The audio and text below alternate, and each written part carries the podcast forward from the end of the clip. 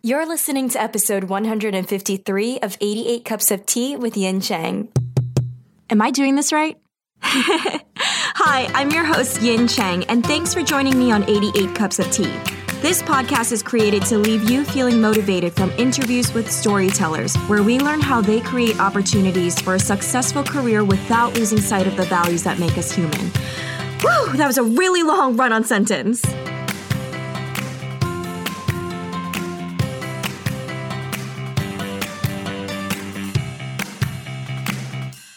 Hey, what's up, storytellers? I am so excited to kick off our first episode of the new year with one of the most requested guests for the show, Natasha Ngan.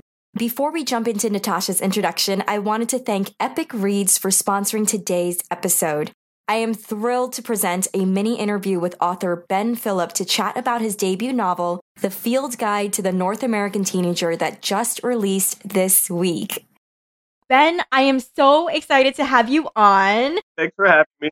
What are you most excited about right now? What's going on? Hi, my name is Ben Philippe. Right now, I'm really in the middle of my second book, cracking that manuscript. I just got that eureka moment for that particular story, which is really hard to put into words, but like I feel like every writer knows that moment while they're doing like dishes where a story clicks into place. And, and that happened for me like last night while I was folding laundry. Congratulations. Thank you. Yeah, I'm happy about that one. But aside from that, it's just really excited to get the field guide to the North American teenager into people's hands and hopefully they'll they'll like it. Why don't you give us a snapshot?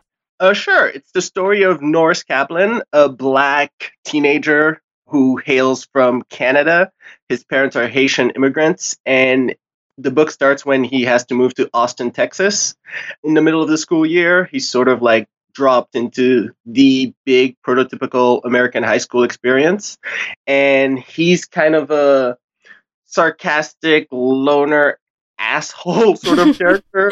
and he quickly sort of assumes that his life is going to be on the sidelines. So he just takes to the margins of the school to just judge everyone before they can judge him. And as it tends to happen, he still manages to make friends, and there's a love interest that comes in.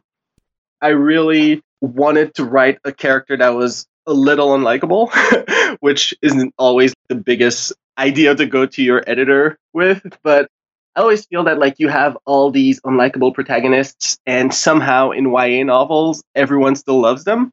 Everyone sort of feels really drawn to their magnetism and I found that in the real world when you push people away, the end result is often that they just leave. So I wanted to write a character that was coming from that perspective, have him wrestle with what exactly it means to let people into your life and to move beyond labels when you yourself have the big label of black floating over your head. And that was more or less the origin of Norris Kaplan. Okay, so Norris sounds really, really fascinating. And I love that he's set up so differently, like you mentioned, from all the other characters you're so used to in YA. So, when it comes to the actual process and the writing, the craft side of things, how were you approaching this character? How were you able to, I guess, hang out with him every time that you're writing? I love him so much because, in my mind, when I conceived of him, I just imagined a character that didn't have to code switch Norris is someone that can't help but be himself. And that wasn't the case for me. In high school, it's sort of you have your white friends, you have black friends, you have your parents, you have to be the perfect model immigrant for. So it's just a bunch of identities you always have to juggle, or at least I had to juggle. But in the case of Norris, he's just himself. He's opinionated, he's snarky, has a clever retort for absolutely everything there's something confident about that. There's something really appealing about a character who's that self assured, even though they're a high schooler. So being in his head was actually kind of fun and freeing. I could never be person in high school. Um, but Norris was sort of my escape valve. When I talk about the book, a lot of people are just like, oh, you wrote yourself. but to me, Norris and I are very different. So what I tried to take away from him was just sort of like the confidence of the character, and I'm weirdly protective of him, which I did not expect. I thought it was just going to be like, oh, he's just a protagonist. That's a little bit of an asshole. That I, I pitched him that way. And now there are people who have read the book by now, and they, oh, I really enjoyed following a character that was sort of this unlikable. And I have parental urge to be like, well, he has like such rich inner life. You don't know anything, Goodreads. oh my gosh, I love that. Well, I'm really excited for listeners to pick up a copy of your book and get to know Norris. Hey, storytellers, now it's just me again.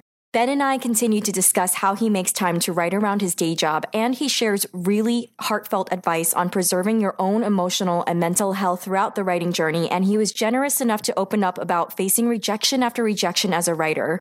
That second half of his interview is stitched to the end of the episode. So after Natasha Ngan's interview, be sure to stick around to hear Ben's painfully relatable struggles and his advice on how to push through them. Now, on to the next part of our intro. For all of our super storytellers signed up as patrons over on our Patreon page, if you're in our Snails with Mail tier or higher, you now have early access to interviews with authors Naomi Novik of Spinning Silver and Julie Dao of Forest of a Thousand Lanterns and actor Dorian Missick, who's worked in shows like Luke Cage and Tell Me a Story. Their episodes will be publicly released over the next several months, so you have super early access to these. All you have to do is head over to patreon.com slash 88 cups of tea and look out for those posts. Now, on to today's guest. We have with us the wonderful author Natasha Ngan. Natasha is known for her page turning young adult fiction novels, The Elites, The Memory Keepers, and her most recent novel, Girls of Paper and Fire, that was published in the fall of 2018 by Jimmy Patterson Little Brown in the US and Hodder and Stoughton in the UK. In her episode, we discuss Malaysian culture and how it influenced the worlds of Girls of Paper and Fire. Natasha shares the spiritual moment that sparked the inspiration for her new novel, how she explores self healing through storytelling, and her expansive and organic world building process. She also answers listener questions from our Patreon members and our private Facebook group members about her research and querying process, crafting strong secondary characters, and interjecting humor around serious topics. Be sure to head over to Natasha's show notes page because she was so thoughtful to share the exact query letter she wrote to land her current literary agent for Girls of Paper and Fire. To download her query letter example, head over to 88cupsoftea.com slash podcast slash Natasha dash Ngan and scroll to the bottom of the page. Now let's jump right in because you're all going to love Natasha's stories. Natasha? Yin! Hi, how are you? Hi. I'm so good, thank you. Oh, it's so funny to hear your voice because I'm so used to listening to the podcast. Oh I'm my like God, having such a fangirl awesome. moment. oh, you're so awesome. Thank you for that. How are you feeling? Uh, I'm good. Thank you so much. I'm so sorry about that last time. It just like comes on and off, and I can't really tell when it's gonna pop up. And it was just such bad timing. Don't even about that. Seriously, don't worry. When I got the text from Katie, Catherine Locke, I was like, wait, what? Like I freaked out. I was like, wait, what do you what do you mean? And then she's like, oh, oh, Natasha's gonna send you an email. Just look out for it. So I'm like, I'm like looking for the email. I'm like, oh my god, is she okay? But I'm so glad that you're doing. Like, I felt a lot better when you said that that's something that you've come across before, so you know how it's like and you kind of know how to get through it. But oh my gosh, you're so badass. I really was like so worried, but thank you so much for letting me I know. felt so bad. Thank but thank you. for being so nice about it. No, you're so sweet. I think if Oh I was God. going through that, I would like forget about everything that's happening. I would just be like, wait, my heart, no. Like I wouldn't Oh even my have God, time no. to think about anyone else, honestly. So truly, thank you so much. And I felt so bad that you even were like worrying about the podcast Oh when you're God, going no. through that. For real. I and don't just like, feel what? bad because it's like a condition I've had from young. So I know what it is and I know what helps it. And if it gets to a certain level, I have to get myself to hospital. And it's always that sort of, oh, is it quite this bad yet? Like, do I oh feel like I'm dying enough yet? Oh my um, God. uh, yeah, and it's been pretty calm over Christmas, luckily. So I'm kind of waiting on an operation. So hopefully, What? once I can, what yeah, do you mean? Oh my God. What's one thing after another for you. Wait, what do you mean? for, for my heart.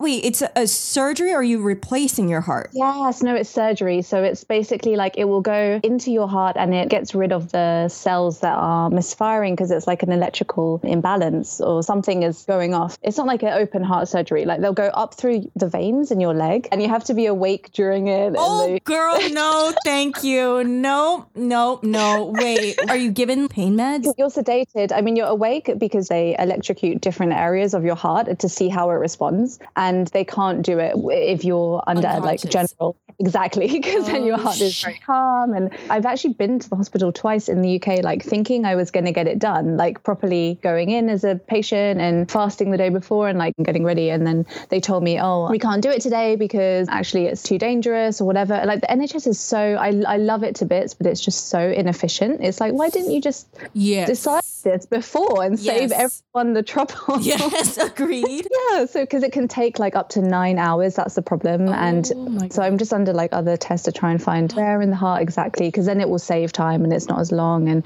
I've got new medication which really helps so far. And now I live in Paris, and so I'm not quite sure what's going on with my health cover, but we'll see. Oh my it's definitely been a stress. I'm not like I don't come from a wealthy family, but um, my mum, like you know how some parents, I don't know, like save up for like to pay a bit for the wedding of their child, or whatever. Like she saved up from young to like pay for my heart Oh surgery. my So- god, she's uh, amazing. I know. So she's like, "Don't worry, I've got like a few thousand in in the bank, and I might not even need it if the medication keeps working." well, I hope yes, I hope it kicks in and really helps like forever. so that you don't have to go through that. I'm just like cringing at the thought of something going up my leg to go through to my. Oh my god, I think I'm just gonna pass. I'm oh, like Oh, I sweating it's just so hearing this.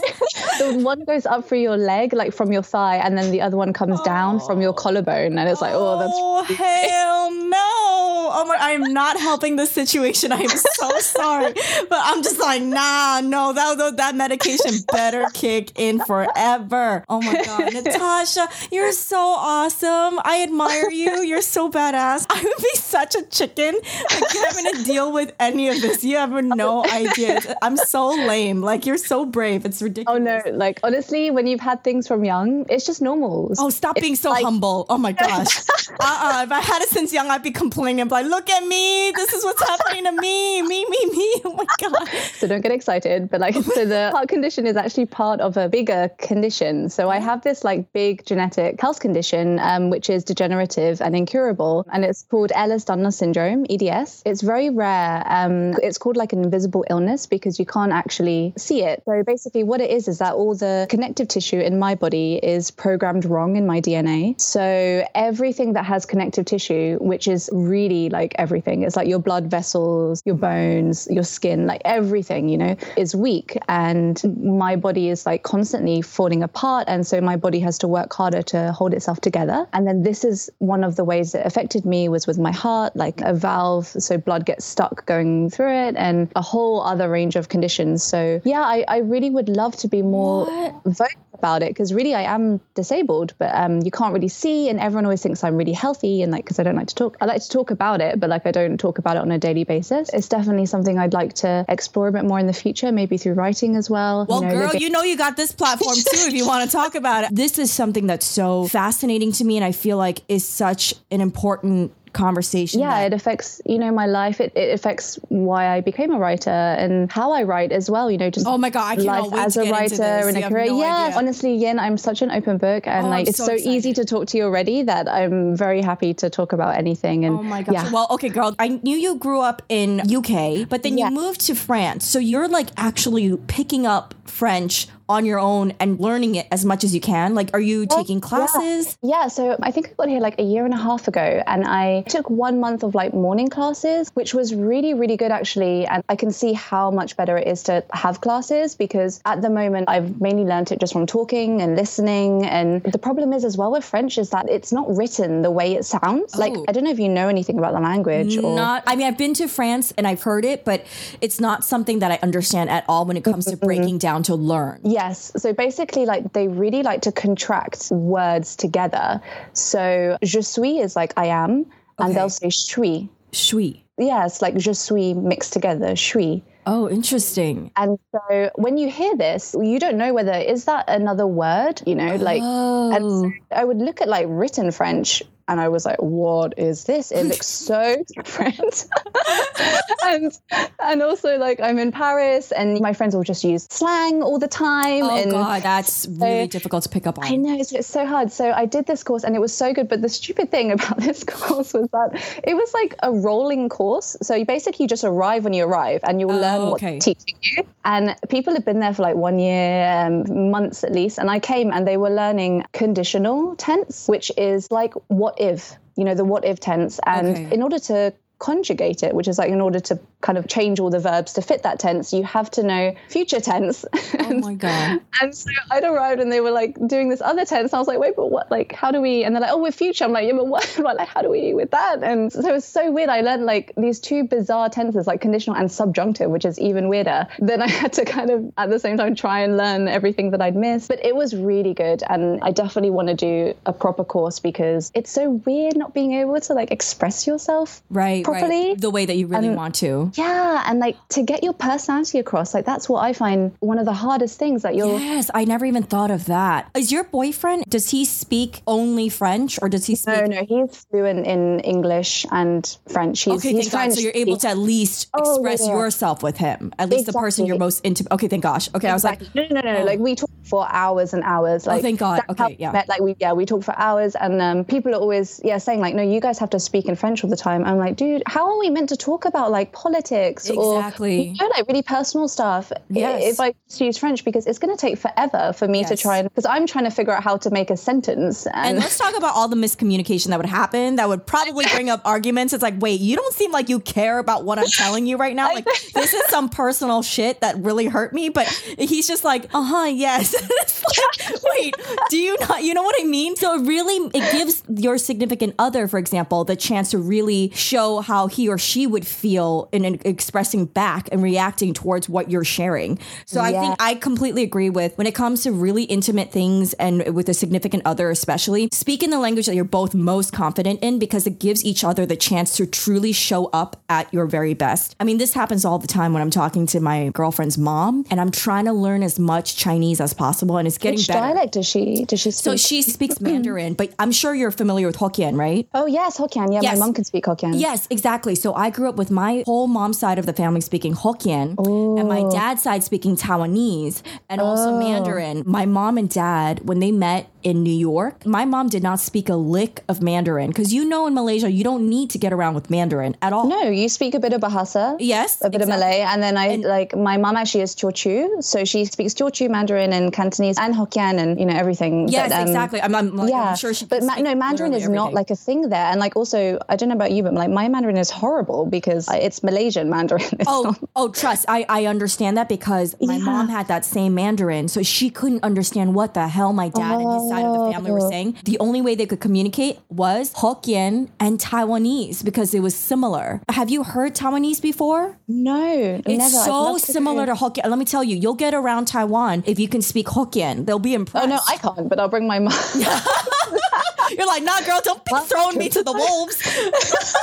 if you drag your mom with you, you'll get around perfectly fine with your Hokkien. But Mandarin, again, is like still like the main language in Taiwan, shockingly. But there are still older people who can speak Taiwanese. So it's kind of like badass, they say, if you can speak Taiwanese. Um, Yeah. or if your mom can speak Hokkien in Taiwan, I think she'll get like more respect because it's almost like a dying language. I don't want to really say dying language, but it's kind of like that because the younger generation is mostly speaking Mandarin. And are I- you learning Taiwan so Taiwanese? it's funny because I used to get picked on a lot in New York growing up in the schooling systems because when I grew up, my Taiwanese grandma mm-hmm. raised me. So she raised me speaking Taiwanese and a little bit of Mandarin. So my first language was not English, it was Taiwanese and Mandarin a little bit. So I was thrown into ESL, English, as a, sec- a second language in kindergarten. But then I remember being picked on so much because of the way I spoke English at the time that I oh my god, I'm so sorry. Oh no, it sucked at the time, but it's totally cool now. But I was just like, damn, I don't want to be associated with it because I don't want to get picked on. So then I mm. ended up almost like shutting down a side of my brain that didn't allow myself to learn any more Chinese. Because you know, if you have a will, you have a way. If you want to learn, you'll learn. If you don't, Yeah, yeah, yeah. So I was refusing to absorb any more of any of the Chinese language, and I just only absorbed English to the point where I completely forgot how to speak Chinese, Mandarin, or Taiwanese specifically. Wow. Then when I was like 20, I was like, you know what? F this. I'm proud of who I am. Like I should be proud that I could speak more than one language. And I started to pick it up really quick. I took one semester in college and then I just really started pushing myself to learn. And I would remember how my dad would say things in Taiwanese. I would just remember how his voice would sound and I would just mimic it. And I Oh, started love to that. be able to open up that side of the brain that I'm able to It was absorb. there. I mean, it was there. It was there all along, which is Yeah. insane. I'm just like, what the hell? Where did that come from? But I could not pick up a lick of any Malay. Let me tell you, mom and Oh. aunts always spoke Malay to each other, and they didn't want to teach me because that was the only language where they could say something about me, something private. I was like, that's some bullshit. That's messed up. They're just like, it's really pissing me off today. And you're like, oh, Like oh, what this annoying ass You're like, oh, love you, darling. Right? Exactly. Love you so much.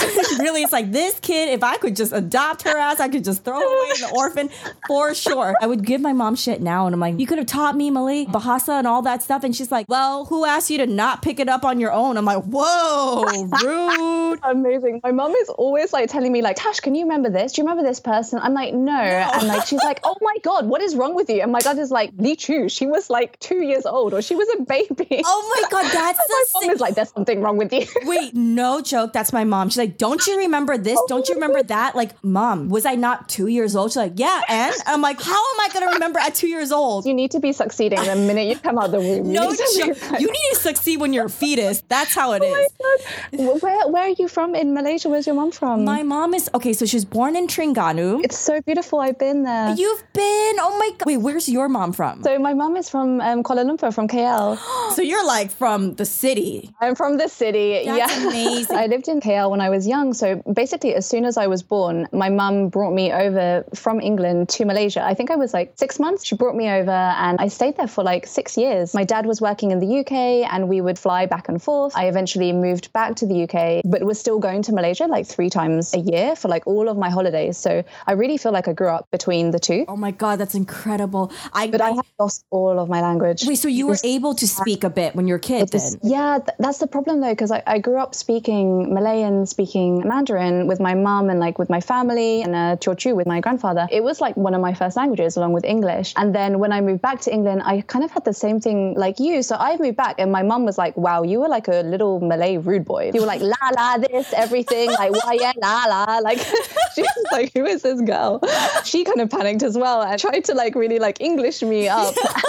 And then I went to secondary school and I was nicknamed Alien because I'm half Chinese. You know, and at the time I didn't realize like how insulting this was. What but I was? I was just 11, you know. And so growing up I kind of also did what you did and kind of tried to shed a little bit in terms of the language. And I also just like it was so much effort going to Chinese school every Sunday. My god, it was 4 hours drive. So eventually I stopped and then I still speak a bit though with my mum. Like we speak like typical Malaysians. You will mix English, Malay and, you know, all different dialects Yes, all yes. together now that I've moved to France and I've been learning French, I'm like losing all of my language. And it's so weird. Like some tourists came to me in the street and they were asking me in Chinese, like, oh, we want to go here. Like, where is it? And I could understand them. And I tried to reply to them in Chinese. And all I was getting was French. And you're probably like, wait, why is my brain not answering in Chinese? And you're like trying to reach and grasp the Yes, words. And yes. I was grasping them and like I could just bring out French. And it was so weird. But when I went back for Christmas just now, I was chatting with my mum as we do and like we're mixing one our language. And then I, I slept and in my dream I spoke English, Chinese, and French. I woke up, I was like, oh, it's there. That is so cool. Okay, so how was your holidays? It was so fun. Like Christmas Day, Fab and I were playing them some sort of like more modern music, and uh, mom was loving it, and she was like Aw. Dancing around the room. It was really, really funny to see my mom dancing to thrift shop and. Oh my! oh, Wait, Ma- wait, Macklemore. oh yeah, Macklemore, a little bit of Ma- um, wait. and like Kendrick Lamar. It was so good. I think your mom and my mom could be really good friends. My mom loves Macklemore. oh my god, She loves his song, especially the one about equal rights Same and the Love? same love. Yes, she's like, who's that young man? Who's that young man singing about the uh, the gay people? I love that song. I love that song. I'm like, oh my god, mom, you sound so politically incorrect right now, but I love you. Exactly like my mom. She's- time she's talking to me, she's like, "Oh, you know, like auntie, whatever son, you know, like, oh, he's gay." I'm like, Yeah, wow. oh my. Yo, for real, I think it's a Malaysian thing because my mom, she'll be like, wait, your friend's brother is a gay? I know a gay too. You know, so hard to find each other. Let's put them together. I'm like, oh my God, mom, you don't understand how ignorant you sound, but thank you for trying. But nah, like, yeah, it's well meaning, but I also do believe that with Malaysian culture, they're taught to be more brash. They're straightforward. They just tell you what they want. I know it's not exactly the most polite. So I realize it's a huge culture clash. Literally, Yes. just tell tell it like They'll it is. tell you to your face. And Yeah. you think New Yeah. Yorkers will tell you to your face. Nah, Oh, you haven't met no. Malaysian people. It's You don't even like you can meet a Malaysian auntie in like one minute and she'll be like, What is wrong with your face, la? Like what oh like why are you like what I'm loving this. I'm I'm like really so happy right now that we can actually relate and talk a lot about our upbringings and it feels really nice. it's it's relevant. Like this is why I wrote girls Exactly. and you know, it's to celebrate our culture. Well, thank So, you. I love that you circled it back. I appreciate that. Yes, remember writing.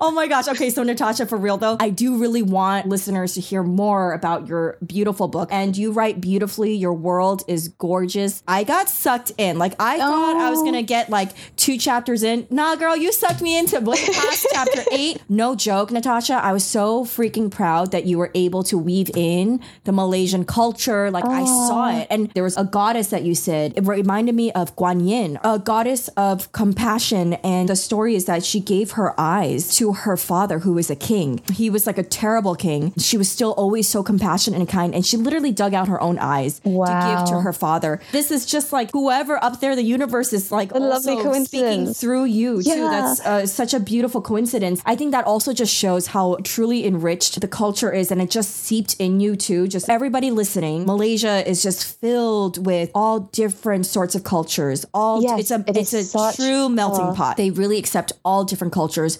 everywhere, and it, it melds so beautifully. Exactly. And that's exactly what I wanted to do. Like I've never really seen a fantasy world anyway that to me felt like a sort of Malaysian Yes. Asian world. Yes. Because I feel like a lot of the times when we say Asian fantasy, we mean Japanese or Chinese or and yeah, very Yes, much East. Asia. Yep. Um, but for me, no, I'm very much a South Asian girl and like Malaysia is completely different to like I don't know anything about China. Yeah. Really. I've never been. And so my cultural experience, I mean, you grow up, I go to the temple and it's Mm-hmm. like Zen Buddhism and then you pass all the mosques on your way, you know, like I see everyone going to the mosque down my street and then you have Indian food at a mamak restaurant, at a hawker store. You learn all these different pieces of language because everyone shares what they eat and you have Indian friends and expat friends. It's just such a mix and especially me being half Chinese and then also living in England. So I also Yes. have this diaspora element. Mm-hmm. Yeah, I wanted to write what felt so authentically my own experience and it's just been such a pleasure to be able to do that. And I've had letters from Malaysian readers telling me like, "Oh my god, this is the first time I've seen my mm-hmm. culture." And they were like, "Oh, and when you were talking about this dish, like it was nasi lemak, right?" Or like when you talked about this thing, it was gulab jamun. I'm like, "Yes, yes, yes." And it's so nice that there's like little sort of Easter eggs for us. you Yes, know? exactly. And I'm giving my verbal stamp of approval of authenticity here. And truly, for someone who is very proud that my family is also Malaysian, like this is something I resonated with as well. And like you said, growing up, we see all these books, we see people that look like us, but it's not something that we really resonate with. This is a Yeah. world where I grew up and I see it here. I see even from the clothing that you were describing. I'm like, oh yeah, my all that God, the clothing, sarong like- and everything. Yeah. Yes, like the girl. kebaya, the sarong, Yes. like that's what I grew up, you know, wearing or seeing. And And let's talk about the geography too. Like you were also amazing at painting the geography about how different each area is with the ocean, the lands, and everything. There's lush forest. I was so really truly impressed. I was just like, damn, this is something that oh. makes me proud to see in words and say like, hey, if you ever want a taste of Malaysia, check out Girls of Paper and Fire. You know, Oh, It- that's so lovely. you know, that's for so real. nice. Like, to and I never even met you, and I felt so proud. You know, I was Oh. like so happy. Finally, we have something out there that truly resembles what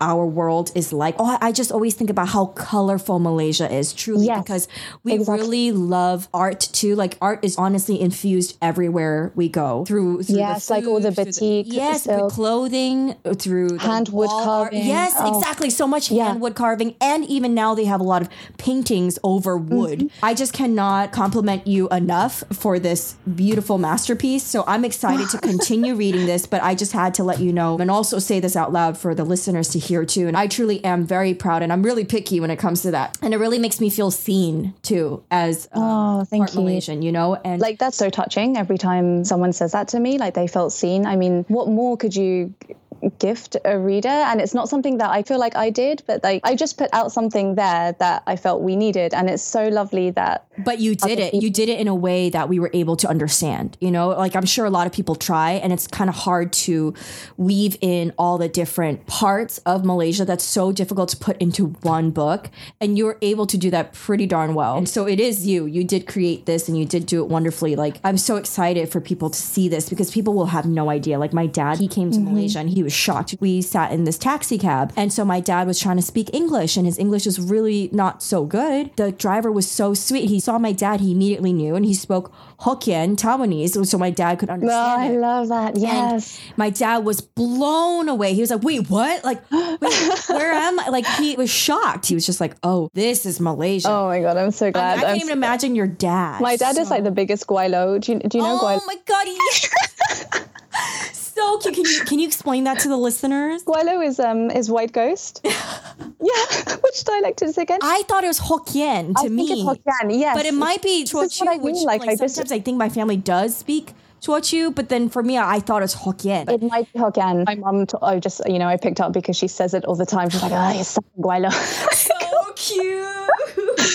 he's just like so white and like sweating and he's eating like laksa, you know, like in like a hawker center. And there's like He's one so fan and like all of like my aunties like shouting, like, pass me this now, what you doing? Oh my so god, that's funny. so fun! And your dad loves it, doesn't he? Yeah, he does. I think it's sometimes it's a bit much. I mean, I understand. Like, that we always have such a great time. Oh my god, I love that. Okay, so now I'm gonna rope in more. So, Girls of Paper and Fire, what was the first spark of inspiration? I know you mentioned your yoga teacher as well. So, how did all of this tie in? So with girls, I really feel like it's something that's been building all along. It really took me until my 20s to really embrace who I am and what is particular about me. And like we were saying about the culture, like I'd woven sort of multicultural themes into my previous two books because I have two books published in the UK first, but I hadn't written this sort of big Asian fantasy world. Fantasy has always been my jam. It's my favorite thing to write. And so I think the start of the concept of the story was just me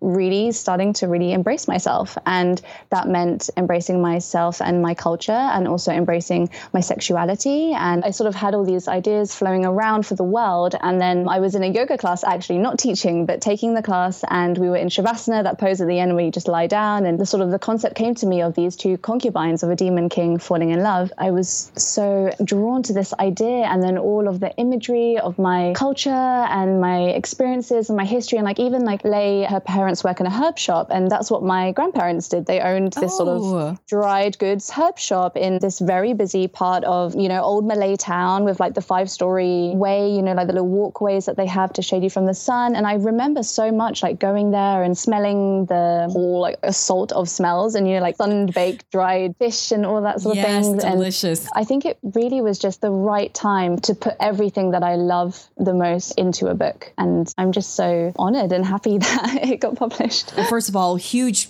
belated congratulations on that too, since we're on the topic about it getting published. But also, when you mentioned sexuality, I mean, I don't, I don't want to give it away, but like you were able to weave in how it slowly starts. I mean, I think there's a lot of fantasizing for a lot of people. They fetishize like what women and women, like what that relationship is like and how that mm-hmm. forms. But I loved how you beautifully weaved in how subtle it started and how you could notice it with just like a start of a glance like oh okay like i'm noticing Yeah. something a little something something you know what i mean like Yeah, yeah. looking at that girl and that's how it felt for me it felt re- very real for me and i think this is something we should also discuss Mm-hmm. i know that you are with a boyfriend right now and the thing is when i discussed with my family like there were certain family members they're like wait i'm confused i thought you were saying now you're lesbian but now you're saying that you like guys too i'm confused Oh my God, yes, and it yes, pisses me off because i'm like wait Yes. hold up up. I never ever said lesbian. I said I have feelings for this woman and we're probably going to end up in a relationship and I'm just opening it up to you so that you can be a part of this journey with me. Mm-hmm. I never ever staked the claim of being a full on lesbian title. Like, I don't mm-hmm, even think mm-hmm. there needs to be a title. Yes, know, for- I agree. So for me, I prefer using the term queer because I just feel like it's mm. more flexible right. and it's less specific. And how do I know? I don't. I don't know what exactly I am. I'm still discovering new things about myself yeah. all the time. And some days maybe I feel like 100% gay, and then other days I feel more like 5%. And like, yep. it, you know, it varies. So, as well, like when I was young, I didn't really see in, in books, which were what I would always go to when I was struggling with things. I was very like an introverted child, and books were my safe place. And I didn't see female female relationships mm-hmm. in books. It was a different culture back then as well. So, people weren't as open in school. And so, when I was looking at girls and finding them beautiful or finding myself attracted to them, I didn't understand what that was. It was attraction. Mm-hmm. And yeah, it really took me a long time to realize like, oh no, that's what it is. Like I'm I'm I'm not like straight. That is exactly my same like very similar route where I would always find girls more attractive than guys. I was way more picky about guys. The girls, I'm just like, oh, they're so beautiful. Although I would have to say, like, I would crack jokes. I don't even think they were probably appropriate for now. But back then, I would say, like, things like, oh gosh, you're stunning. Oh my God, if I was a lesbian, I would totally want to date you. And I'm like, yeah. damn, I think I really meant it too. oh shit. Like, this was not even a joke. You know, I, at first I thought, I'm like, oh, I noticed, like, I'm one of those girls who are definitely a girl's girl. Like, I'm very protective of my girls, like, friends, mm. family members, all women. And I'm always, like, more a little bit aggressive against against guys. I'm very competitive with guys, but mm-hmm. not girls. Like girls, I have an absolute soft spot for. Like I will protect you to no end. But for guys, I'm like, dude, I'll f you up. Like even though I'm like tiny as hell and you could like flick me all the way wherever. And I have had friends who are like, wait, wow, you're like really like on the girls' side. Like you're always very fair to the girls. You're never competitive or jealous. I'm like, no, I think the girls are stunning. And then they're like, yeah, I noticed that you really admire the women's beauty, but why is it like you're always talking shit about every dude and saying like they're butt ugly or something? I'm like, I don't know. And then so I had no idea. Like, and like you were mentioning, culture back then just didn't really allow that, especially like I noticed in my school, forget about it. I, I remember there were rumors about a girl kissing a girl in the bathroom, and I was guilty being one of those that were like, What? What do you mean? Ew. Yeah. Like, you know, and I feel so awful now. Where it was done for like the boys' benefit, you know, it yes. was like, oh, two girls made out yes. or two girls went down on a guy. And it was yes. like, you know, because it's sexy. It's not because they actually wanted to or exactly. they were. And the thing is, you know, going back to the whole labeling, I feel most comfortable and I, how I try to explain it to people, family members, and whoever. I just say, you know what? The word bisexual is really made up for you guys so that you feel comfortable. You know, yes. I don't, I don't really even connect with the word bisexual. It really, I guess it's more pansexual. Like I, am still discovering as well, and I'm still learning. And I don't want to put any labels because I don't want to claim something now and then go back on it later. For me, I'm just yeah. like, you know what? Listen, I am who I am. I'm attracted to energies, and it doesn't mean that like, oh, I'm with a woman now. It doesn't mean I'm not attracted to men. I'm still attracted to men. And yeah. if I were, you know, before my current girlfriend, I was with a dude doesn't mm-hmm. mean I wasn't attracted to girls because I definitely was. Like, I mean, yes, I, yeah, yeah, yeah. You know, now I realize I was. I was like, oh damn. So th- those were those feelings. Now I can understand and yes. you know, and that's the thing. If anything, I'd rather label feelings as in, okay. I recognize that means that I find that person attractive, you know, but overall, as in labeling myself, I don't like that. I don't like that at all. And I would rather it just be saying I'm attracted to whoever I'm attracted to, energies, mm-hmm. whoever. And I think truly, like all these different words, all these categories were made so that those who don't understand could feel more comfortable. Mm-hmm, mm-hmm. And it's just such a fascinating conversation that we can always like go on and on about, which you come to America, you let me know. We'll grab tea. all right. But like yes. the thing is, it's just, I think it's important for people to understand too. There is no, like when you especially when you read your book like the way you were able to so delicately describe and so accurately to the attraction like you can mm-hmm. have that with a guy or girl or whoever, you know, someone who's a they and those are the same feelings. And the thing is, I think the issue is like whatever we do read, usually it's fetishized and it's usually Yeah. written by men. And it's like oh they start like getting all like pervy about it where Ugh, the way yeah. you were able to describe the attraction was truly how I was attracted to my girlfriend. Like I noticed her at first. I'm like oh mm-hmm. And then next I'm like and I didn't really think much about it. Then slowly it starts to like build up. And I was like oh my god that was so beautiful the way you're able to describe that.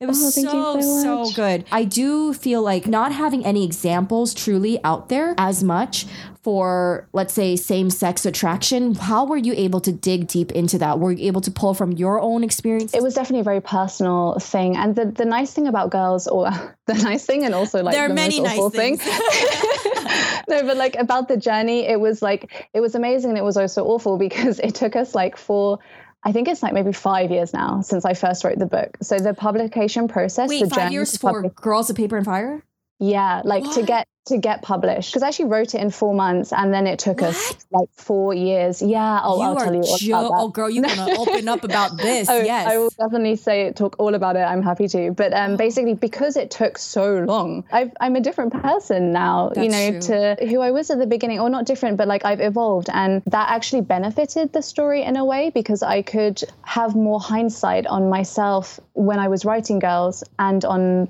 the characters and i think maybe getting like little nuances that that sort of distance really helped. Yeah i just i really dug deep and i when i first write a book when i do the draft i'm not very i don't plan at all. I'm a total pantser and Oh. so i don't know really what the book is about. I just know I have this urge, I need to write this thing, and I have this world I love, these characters I'm interested in, and this sort of concept. And I just keep writing. And then once it's done, that's when I see, like, oh, that's all the stuff I was trying to say with this book. And this book is just, I mean, it's so much of what I've been through and what's important to me. And being able to have time after I'd written it. I could really see that and then start to tease out more elements of myself and really confront myself and it, it, it didn't change too much in the editing but there was definitely lots of details um, and especially emotional details that i was able to really pay attention to. So i was also going through breakup at the time. I was with my first boyfriend from when i was 14 so we were together for 11 years.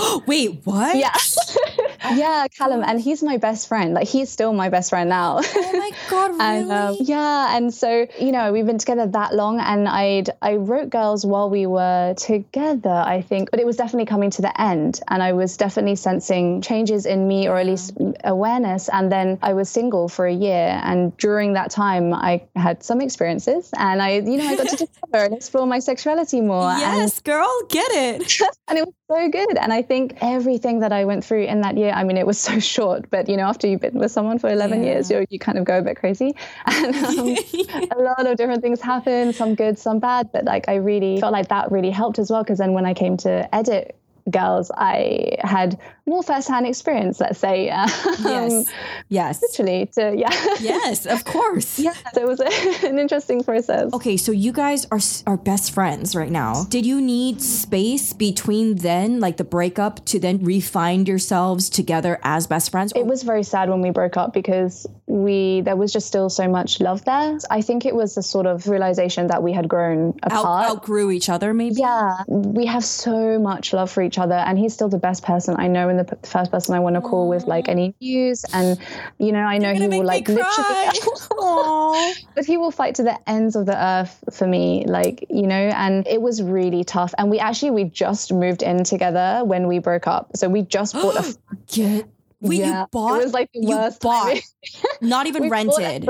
So yeah, so I didn't really. uh, it was it was. I mean, Callum had a good job, and like so we got this flat together, and we just moved in. And then he just turned around to me one day and was like, "I'm not in love with you anymore." And it came out of the blue. But like I said, I think if I look back now, I can see that it was something that had been around, but it, it came to a head. And because we just bought a flat, I couldn't move out, so we lived together for a year. so it's like an we- awkward roommate situation. yeah, it was really, and luckily, like our jobs were completely different timings. So Callum was out, and I was working in the day. Were you I was- guys allowed to date? Did you agree on dating at that time when like, Yes. other people? We did, yeah. Okay, we, okay, so that we- will get messy too. Oh, it did, and I, ca- I can't, you know, it's that's way too personal to go into, but it definitely Oh got very messy, and there was some Oh. awful, like, oh, just yeah, really awful incidents. Okay, girl, we're gonna have some tea next time. Okay, we're gonna get into details about this one. for sure. But the thing is, like, even through all of that, no matter how mad we got at each other, and if something mm. awful had happened to me, I could still come to Callum and be like, Callum, this happened, and he would be there for me, whatever you know we'd done to each other or said, or. And then I moved out on Christmas Eve.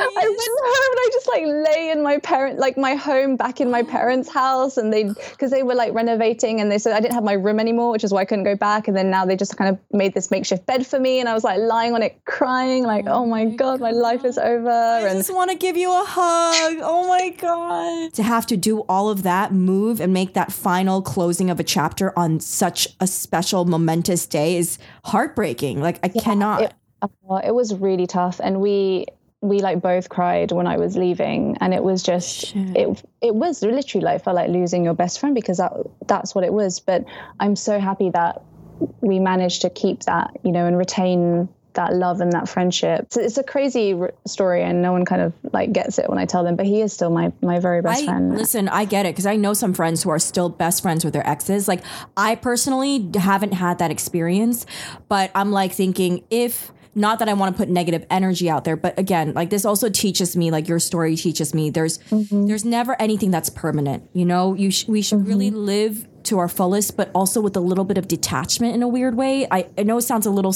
like sad, but that's what Buddhism teaches. No, where I totally get You that. know I what I completely mean, agree. right? You Yeah, give your can all, never, you never know what's going to you happen. never know. You Yeah. really never know. Truly. I mean, this is just a story that proves it. And for me, I'm like, I think my girlfriend probably would be the only person if we were to ever break up in the future. Mm. I think she'd be the only person I could see being my still my best friend even afterwards. Yeah. You know, truly like someone I can always I know will always have my back and I'll always have hers no matter what because we've just built that strong foundation Yeah. over the years and it's just she's the only person I could imagine that. So I can understand where you're coming from. yeah, from. it, it becomes like like family. Family. Yes, know? yes, And yes. I, I always say like Callum's like my brother, and I, know, that sounds so weird. No, but, no, I it don't have doesn't. I siblings, understand. But I it's just this deep love for someone that you can't shake, and it's like no, I will literally fight off like a pack of wild wolves. You know, they're coming towards him. Just because something ended doesn't take away from how special and incredible that thing was and Mm-hmm. how much that shaped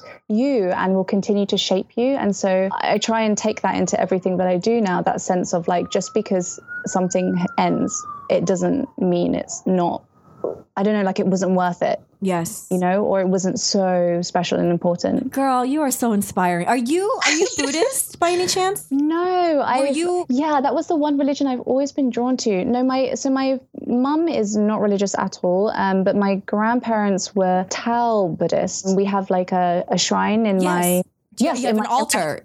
Yeah, we have an altar, like Yep, the ancestral altar. Yes. And like you go to the temple and you have, you know, the pictures of your parent and you like chat to them and whatever and Yes. light the joss sticks. So you were raised with a Tao Buddhist upbringing, basically, so similar to mine. But you and I are still kind of searching it for ourselves. Then. Oh yeah. I'm not religious. Like I feel like I'm spiritual, if that makes sense. But sometimes that, that sounds so I don't know. It, No. it just sounds so wishy-washy. But like I just feel like I don't know, I don't understand anything about the world. And so mm. how can I say what is happening or what is not happening or Right. you know and I, and I really am very much like you like I'm very attracted to people's energies and I really sense energies and you can sense the energy of a place and of people and so I try and be very open-minded with that but I yeah in terms of like anything concrete I'm still searching I may be a little bit more religious. I do pray to Buddha and guanyin uh, goddess of mercy. I do feel like a lot of times too, like I'm trying to still search for myself a deeper connection because I used to have a connection, but it's really from the loyalty to family, right? And Mm-hmm. yeah I think now I also say I'm spiritual because I do believe there's something higher than us. And I just cannot really figure out, like, I can't pinpoint where exactly um, Yes. that I feel that 1000% connection with. But I feel very um, close to Buddhism now that I'm older. But I am searching for myself, like, something that I feel like it's important to really keep close to your own heart that you make your own decision because I don't think it's right when people try to push their religion on each other. So for me, I'm like, I kind of had to break away from that whole family Buddhist upbringing to really be like, okay, if I claim that I'm a Buddhist, I'd really rather find it for myself. But for now, I'm gonna kind of call it I'm spiritual. Like I I very much believe that there's something larger than us because it's ridiculous if we mm-hmm, think that it's just us. I mean, that's mm-hmm. my my opinion, but obviously mm-hmm. there's others who disagree and that's fine too, but I really think there's something in being very um humble and knowing that we're just here part of something bigger. Okay, so this also reminds me, I noticed that you were able to like weave in some superstitions. Like I feel like I grew up hearing about as well and just like cultural myths into your stories, which is Yeah. amazing. And I love that. I know you mentioned you're not a plotter at all and you're a pantser.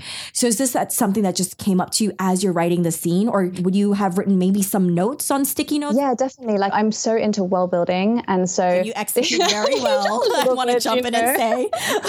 so yeah, before I ever start writing something, I really love to spend like a few months like just wallowing in the world. Like it's like swimming, you know, in your world and it feels like this ocean and it's dark and I can't really see everything, but I'm like wishing I'm washing around through it and like things different things are coming to me and different ideas. And it was a very organic process. And like I said, I was so lucky to be able to draw from my my heritage and my memories um, to build the world. Um, but I definitely did research and I didn't want to disrespect anyone Yes. with this. and I feel like, yes. especially when you get into religion, and you know, religion is very important for a lot of Malaysians. Yeah, and it's extremely also personal. Yes. Yes, and it can be quite a controversial topic. And Yes. I, be, not being a religious person, but being spiritual, but I didn't want to, you know, replicate anything. There's like lots of little cultural things that are very definitely things that like Malaysians or Chinese will recognize, like mentions of like Hungry Ghost Month, or like, you know, everyone being so, you know, enamored with the number eight, which is like really Yes. a thing. And just little elements like that. And with the colors, you know, silver and white being a mourning color.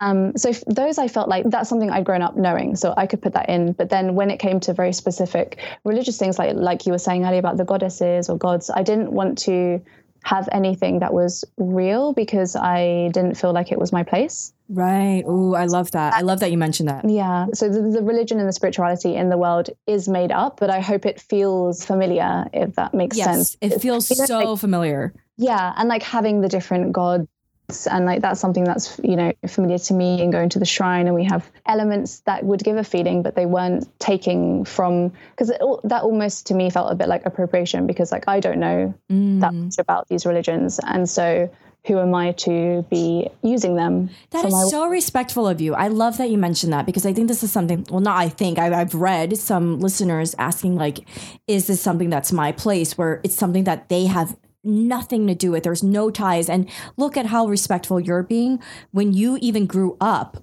basically mm. in Malaysia as well.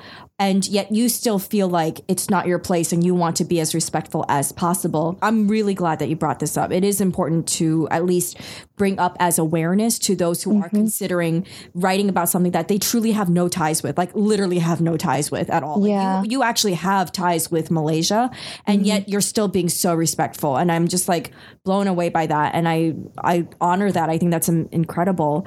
And what a great influence and role model you are. I think you have to think about like why are you writing this story? What is important to you? And more so than that, like I really believe that the best stories are the ones that we tell from the heart. Like with girls, it does explore sexual abuse and it it's not used as a plot device. It very much is like a narrative and an, and sort of exploration of it and a condemnation of it. And that's something that I've been through multiple times in my life. And it's something that I wouldn't write about that if that wasn't something I'd personally gone through because I want anyone who's coming to my book and seeing a difficult subject like that, I want them to know that that was written from someone else who understands. And it's, you mm. know, a little bit like a hand going out to take theirs and being like, I understand and I have been there. And obviously our experiences are very different, but there is some sort of shared trauma. Every time I write a story, I always, even though I said I don't plan, like I, the core of this, the story, and as I'm writing, you know, like why am I including these things. And with girls, I didn't even realize I was writing a story about sexual abuse. But when I got to the end of it and I looked back, I was like, of course. And like it was so clear, obviously, why I'd written about it as well, because I haven't, that's something that's been so difficult for me to talk about or to come to grips with. And I'm still, you know, understanding all those things that have happened to me and kind of being able to put words in it. Is this your first time that you've talked about it through your work of Girls of Paper and Fire? So I wrote two books before Girls. Like the first book I got published was the first one I wrote. That had a character who had experienced sexual assault. And we actually changed that, I think, in the final draft because it was just like a brief mention. So it wasn't really like gone over. And then in book two, I had this, you know, this girl's mum, and she also had gone through that and her daughter was facing something a little bit similar in one of the scenes and it was kind of like this link between them. And then i came to write girls and how you know like i don't plan right. my books but looking back it's like wow there are definitely very clear threads. And like i was saying before girls is the book that you know it took me so long to write because i was still coming to terms with myself and to be comfortable with myself. And these are not comfortable things to talk no, about or no. think about. You know, I'm quite vocal about them and I talk with my friends and my family a little bit. It's important to me. And I've been so angered sometimes by the some of the response that we've had to the the content by basically by people saying like oh a book for teens shouldn't have sexual abuse in it or it shouldn't be talked about, you know, this much. And it's like, well, you know, like young people aren't yeah, going to experience this. Exactly. I mean, yeah. in, unless we're living in a world where all teens and kids are protected, then they this is something that's a reality. This happens. Yeah. This is something that I have not ever shared before, but I have experienced sexual abuse when I was a kid. I just feel like that's something that I am not really ready to talk about. Not everybody knows at all. It's just a few people. And I mean, now it's like kind of, I guess, is out there now, but like I'm not ready to go into the details. part of me is afraid to write the stories because I know it's going to come out. Like once it's out, you know, it's like, it's something that you're, you're going to have to talk about, you know? And I think yeah. that's yeah. part of what's been maybe a little bit of what's been holding me back too, because I am not ready to talk about it. Um, well, firstly, like you are never no one you don't owe anyone anything. Yes, and that is yours to deal with as and when you are ready. And you could write something that was personal for you and that you don't you know you're not going to get published or That's maybe true. at some point you'll feel ready to share that story. But you aren't under any obligations to share that for anyone you know listen to yourself and be open and take your time because yeah it really took me a long time to get to a place where i could write about it this intimately the funny thing is like I, what you were just saying like oh yeah and the book's going to come out and you're going to have to talk about it i didn't even think about that like I didn't mm. realize, oh, I wrote a book, you know, kind of critiquing rape culture and stuff like this, and I have to talk about that now. And when I went on mm. tour, I was asked about it so many times, you know, That's and like why in, I'm like worried. It's yeah, like traumatic yeah. to relive it again and again. Yes, but at the same time, there is something so incredibly empowering and strengthening about it. Mm-hmm. I have buried these incidents inside myself. And, you know, every time I get to kind of talk about it in an interview or rage about it in my writing and write about girls who fight back and, you know, learn to love themselves despite whatever they've been through, it reminds me of how powerful women are and how powerful I can be. And I get this sort of strength from it. And I met so many incredible, incredible girls on my tour who came to me and told me their stories. And it was it was just the most heartbreaking thing to some of the stories to hear but at the same time like them having read what happened to to Lei and the girls in my book helped them put what happened to them in perspective or at least just to give them words to think about it or to to frame it and I just think that is so incredibly powerful. Like what I was saying before about this kind of shared trauma. Like I just yeah. feel so much protectiveness over other women and other girls. And I'm really now very happy that I put a bit of myself out there for some people. They're taking that and they're receiving it as a bit of strength for them and that's just incredible and then now i'm getting strength from their response and it's just it is absolutely incredible but it's not something i ever imagined or planned, planned or orchestrated yeah. exactly who's been the one you find that's been the most helpful in being there during this for you? I actually started, you know, well, I always loved writing when I was young because I could put out my feelings and my emotions without having to sit down and tell someone them. Uh, and yeah. so I've definitely kept things for myself up until I sort of left for uni. Mm. I was very much the daughter, the child, and I did what my parents told me and I you know, I was like the perfect Asian daughter and I got A's on everything and I did every sort of extracurricular activity and I didn't go out and I had one boyfriend my whole time and I didn't ever speak to my parents really about anything personal. Callum, obviously, like I was saying, like he's been, even before we were together at 14, we were best friends from 11. Oh. And he has always been there for me. But even he didn't know some of the things that had happened to me. And after Girls came out, he read my author's note in the book, which talks about, you know, why it was personal for me to write the book.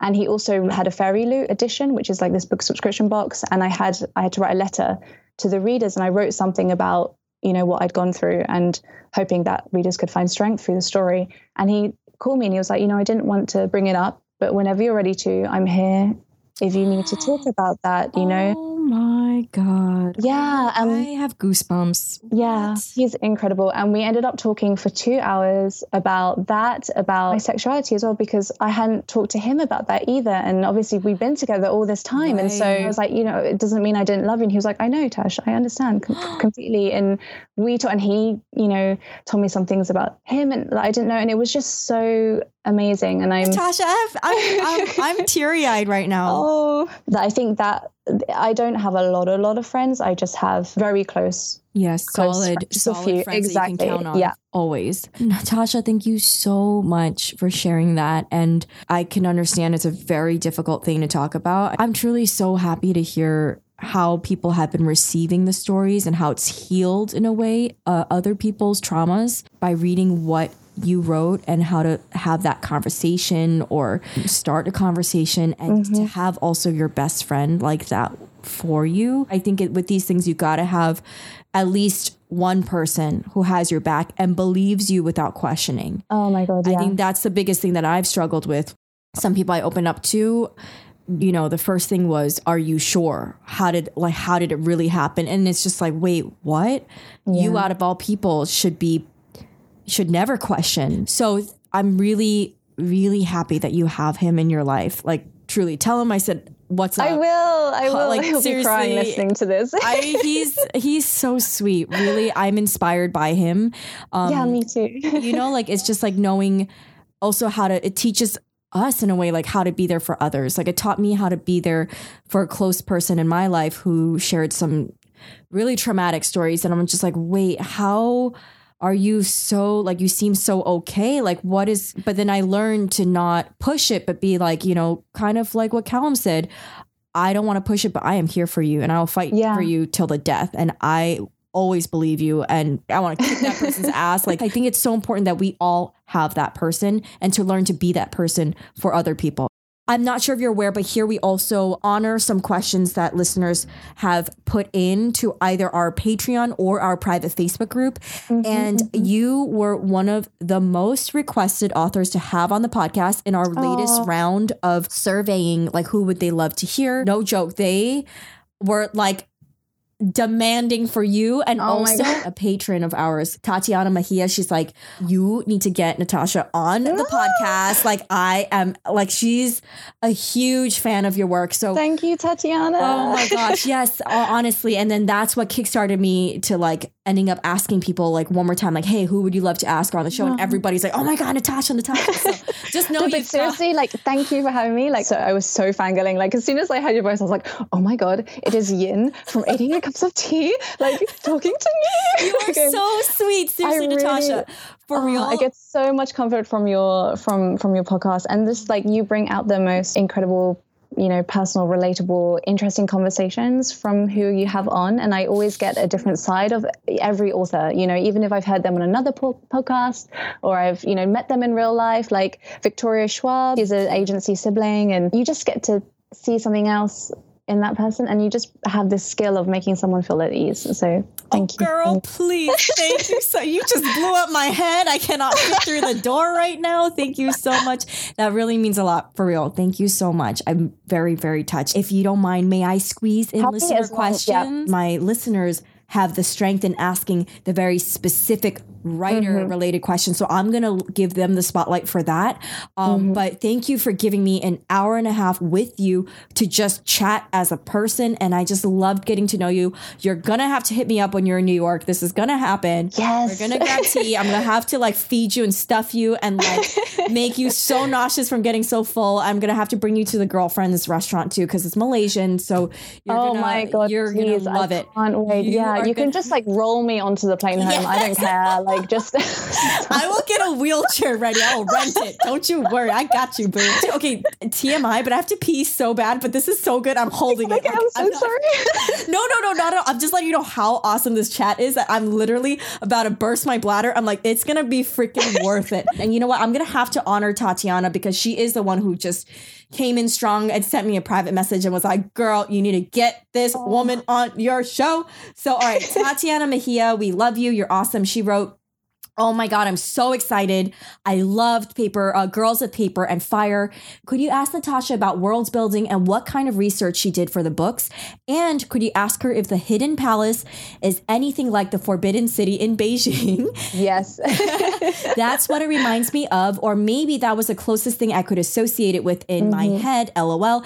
And one more thing, haha, I'm a big map nerd, and I recently discovered that some of the books have maps and some don't. Where do I get one with a map? A map of the world, not a map of the Hidden Palace. The Hidden Palace map was in mine. That might be a bit of a trivial question, so I get it if you don't get to it or any of them. Oh no, God. I know, I know exactly where you can get it from. Oh my god, amazing. okay, yes. But I don't know if I think there might be some copies, but it was also a subscription box. So it's Ooh. OwlCrate. I don't know if you know it. It's a US based They're one. huge. And they did a oh sorry, just hit the mic. Um so they did a exclusive world map, which was like one of my writer Damn. biggest writer dreams. It looks so You totally good. It's got a like writer boner, didn't you? I know, You're I like, yes, bam, thing is up now. it was yeah it was so good. And another boner because it wraps around the um the end papers. So it's like as soon as you open the book it's on like the inside of the hardcover. You, you know like yeah oh my god it's so nice. Wait, and, Owl Crate was able to do this exclusively? yes. Holy well, shit, so they're massive. They are huge. There's a lot oh. of. I had to sign every. There are a lot. Yeah, a lot of books. So they had the exclusive rights to that. I think you can buy the book, just the OwlCrate version, on their website. And if not, I can't say hundred percent. But my publishers have told me that they want to have the map for book two and three. so it Yes. should. Yeah, it should be on. Because I'm also like I love the Hidden Palace map so much. It's it's lovely. And yes, it is definitely a huge reference to the Forbidden City. And I did a lot of research with that and read a lot of books around it and studied the architecture of of the place. But having like a world map, I don't know, it's just so ugh, like I, I'm such a geography geek. I mean, I studied geography at university, and as you know, Oh, like I'm oh, whoa. into building. Yeah, like that's how much I love like. Okay, land. then you for real were not getting blue balls with this situation. You were like all about it. all all over the place. Like, yeah, it's so it's just the most beautiful thing ever. And what's really nice as well is there's lots of little secrets and little hints at what's coming in the next couple of books because you'll see so much more of the world, uh, the world in the next two. So yeah, that's really exciting. So OwlCrate should be on their website, and if not, books two and three. Okay, that was amazing. You just knocked out two questions out of oh, three. and So she wants to tweet me, sorry, just so I, I Yes, can then please, take please. a picture, you know, and send it to her, just so, so so so she can see it if she wants to. Oh, that's so sweet. So can you let her know what is your Twitter just in case she's not already I'm sure she's already following you, but just in case other listeners want to know too. Um, it's at Girl in the Lens. Perfect. Thank you so much for that. So let me remind you the uh, the other question too, because you about knocked out two. Yes, world building and what kind of research you did for the books. yeah, like we were talking about before, I luckily I really got to draw a lot on my personal history and experience and memories for this world. So it was slightly different. Like I still did my research when there were sort of stories that I wasn't, you know, like sometimes you get told stories by your parents about like cultural things. You're like, is that really true? Like, did you just did you just make Just that up? pull that out of your ass. I love my mom, but she'll just like say things. It's so funny because like literally I'll be sitting with her and dad, and she'll tell me like she'll be like, "Oh, your dad said this," and dad literally is like, "No, I never said that in my life." Like she'll be telling Fab like, "Oh, Tasha's always saying this," and I'm like, "Mum, I've never said that." So sometimes when she tells me these things, I'm like, mm. I love your mom. Oh my god, I love her so much. so I had to kind of go and dip into, you know, research around especially like folk tales and particular moments in history. So the interactions, for example, that China had with other cultures, how did colonization affect Malaysia and all these different things. And like, the, you know, there's a little mention of forced assimilation in the book. And that's, yes, I did so much more research than you see. But I think what you want to do when you're creating a world is really be able to feel it breathing and have those details and that history there. But you don't need to put that all in the book. But I really recommend for fantasy writers to spend that time to kind of create that world and swim in it. So follow what interests you, like what is interesting you. Why did you want to write about this world in the first place and this story? And what things are important about the world to know for the story? And once you start having characters as well, that will help you flesh out your world because all of these characters come from different places or maybe the same place, but like, you know, how has that upbringing affected them? And then once you have all of that, you know, to swish around in, when you write, you just kind of dip into that pool and take out little details. And don't worry as well if that doesn't all come out when you're writing the first draft, because for me, it definitely doesn't.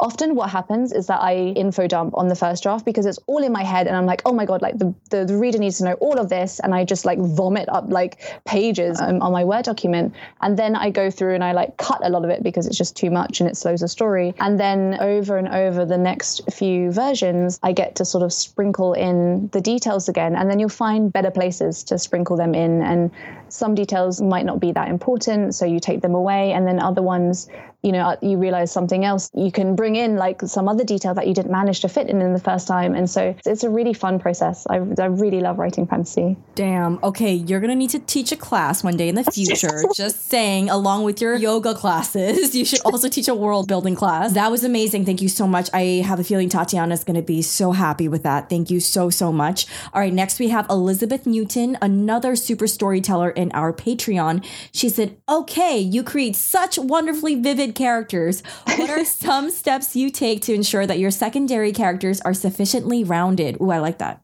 Mm, that's great a great question. question. Yeah. yeah. And it's definitely something I've noticed had to notice more because girls there's a lot of secondary characters always yes. like around and then the second book as well like there's a whole bunch of new ones and they're always around. Some writers are much more eloquent on this like they they can really tell exactly where the spark of an idea for every character comes from. I'm sorry i'm not more useful in that i can't really say like oh i created aoki for this particular purpose. Like no she just kind of like pinged into my head. But for me it usually starts with a name and a face. Mm-hmm. and like something about that person and then i really i really discover like my characters through writing. Like that's why i'm such a pantser like i don't know what the f i'm doing on the first draft. Like i was like keep it pg ned yeah i really like have no idea what i'm doing. And I think in order to know characters as well, you have to spend time with them. So I don't like write any detailed lists about the characters or their attributes or anything like that. I just sort of see them on the page. And then as they're interacting with your main character, and especially with girls because it's first person, you know, what is Lei thinking about them? And I just kind of like allow that to evolve naturally. So maybe if you want to practice that, you could put a couple of characters in a room and just have them chat about something or maybe something happens and like how do they both react to it because we all would react differently, right? And yeah. think different things. And again, it's quite an organic process, but I I like that. I think it's good. And never again feel like you have to get it right right from the beginning. Character development is something that I really finesse in the later drafts. When I do my first draft, again, it's a bit like with the world, like I grow to know a lot about the characters. So actually, in that first draft, I don't have that much detail.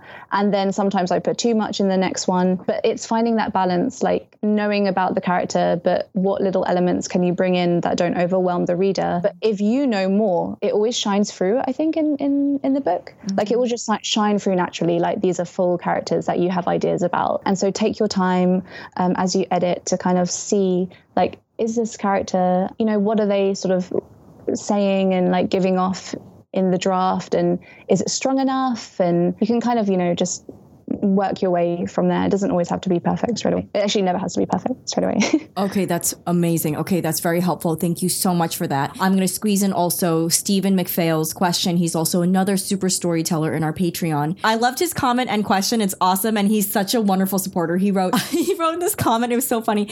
I want you to know how hard I'm resisting the urge to just type 3 lines of incoherent text in excitement for Natasha being on the podcast.